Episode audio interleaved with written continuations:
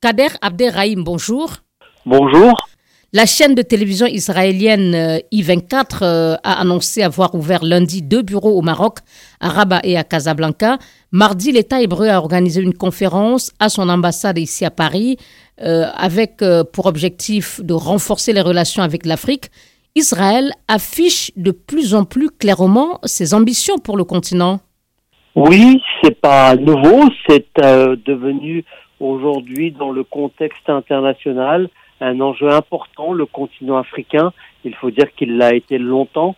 Mais aujourd'hui, la grande différence par rapport à la période antérieure, c'est qu'il y avait peut-être dans la période des années post-indépendance, des années 60 à 90, euh, deux ou trois grands acteurs. Aujourd'hui, il y a une multitude d'acteurs qui émergent compte tenu de la fragmentation des relations internationales et Israël a beaucoup d'atouts à, à faire valoir euh, pour euh, s'implanter euh, sur le continent africain. Alors évidemment, il y a des zones, il y a des régions qu'elle privilégie. Hein, je pense à la RDC, je pense à, l'Afrique du Sud, je pense à, à au Maghreb, notamment le Maroc et la Tunisie, qui sont importants parce qu'il y a beaucoup, il y a une diaspora israélienne d'origine tunisienne ou marocaine qui est très importante. Et donc, euh, euh, tout cela, tous ces arguments font que aujourd'hui Israël joue sa propre partition. Jouer sa propre partition, oui, et en s'appuyant euh, sur un pays allié stratégique, le Maroc, qui compte déjà beaucoup d'amis en Afrique, notamment dans la partie ouest du continent. Absolument.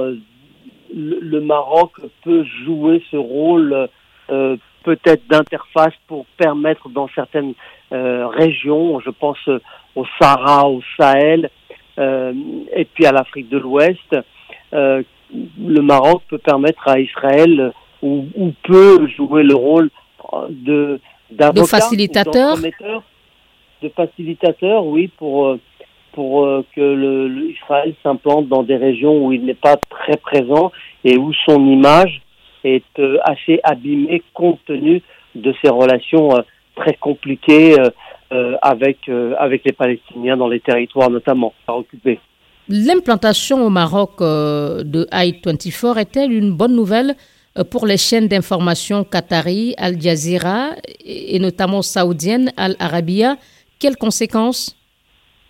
C'est difficile de répondre a priori. Il faut voir quel va être le traitement de l'information qu'aura euh, I24 News.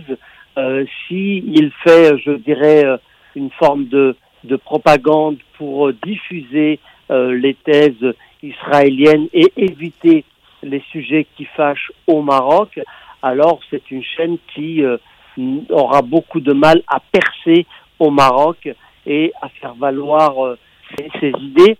N'oublions pas tout de même, parce que la question n'est pas réglée, c'est qu'il y a le sentiment profond des Marocains, celui d'un sentiment euh, de grande solidarité, de grande proximité avec les Palestiniens. Et euh, or, aujourd'hui, on voit que les choses se dégradent euh, très rapidement, et donc il va falloir aussi à Israël, parce qu'elle ne peut pas faire le grand écart en permanence, il va falloir à Israël beaucoup, beaucoup d'arguments pour arriver à convaincre la population marocaine euh, que Israël est en train de changer, même si de toute manière, d'un point de vue euh, stratégique, Israël est évidemment un allié euh, pour le Maroc, un allié sur le plan sécuritaire et peut-être sur le plan économique, mais là aussi c'est un peu tôt pour répondre à cette question. À vous entendre aussi, on, peut comprendre que le choix politique fait par le pouvoir marocain de se rapprocher euh, d'Israël euh, n'est pas forcément partagé par euh, les populations marocaines Oui, oui, ça c'est... Vous savez, ces 20 dernières années, lorsqu'il y a eu des opérations militaires israéliennes importantes, je pense ici à, à Jénine, ou enfin 20 ou 25 ans, ou, ou à d'autres, notamment les opérations militaires à Gaza, ou la manifestation du week-end dernier des ultranationalistes dans la dans la partie arabe de Jérusalem. Alors, Suite à euh, l'assassinat de la journaliste euh, palestino-américaine. d'Al Jazeera, oui. Euh, donc il y a, y a un sentiment qui est aujourd'hui, et je crois que les dirigeants israéliens le savent parfaitement, qui n'est pas très favorable. Euh, L'image, en tout cas, euh, d'Israël n'est pas très bonne euh, dans cette région du monde. Et puis les, les manifestations de solidarité à l'égard des Palestiniens les plus importantes ont toujours eu lieu euh, depuis ces 30 dernières années au Maroc. Donc c'est un élément très important. Euh, la monarchie, les, le gouvernement marocain doivent en tenir compte, mais même si pour le moment c'est vrai qu'il n'y a pas eu de manifestation euh, d'hostilité euh, pour euh, euh l'implantation ou, ou, la, ou le rétablissement, la restauration des relations diplomatiques entre les deux pays.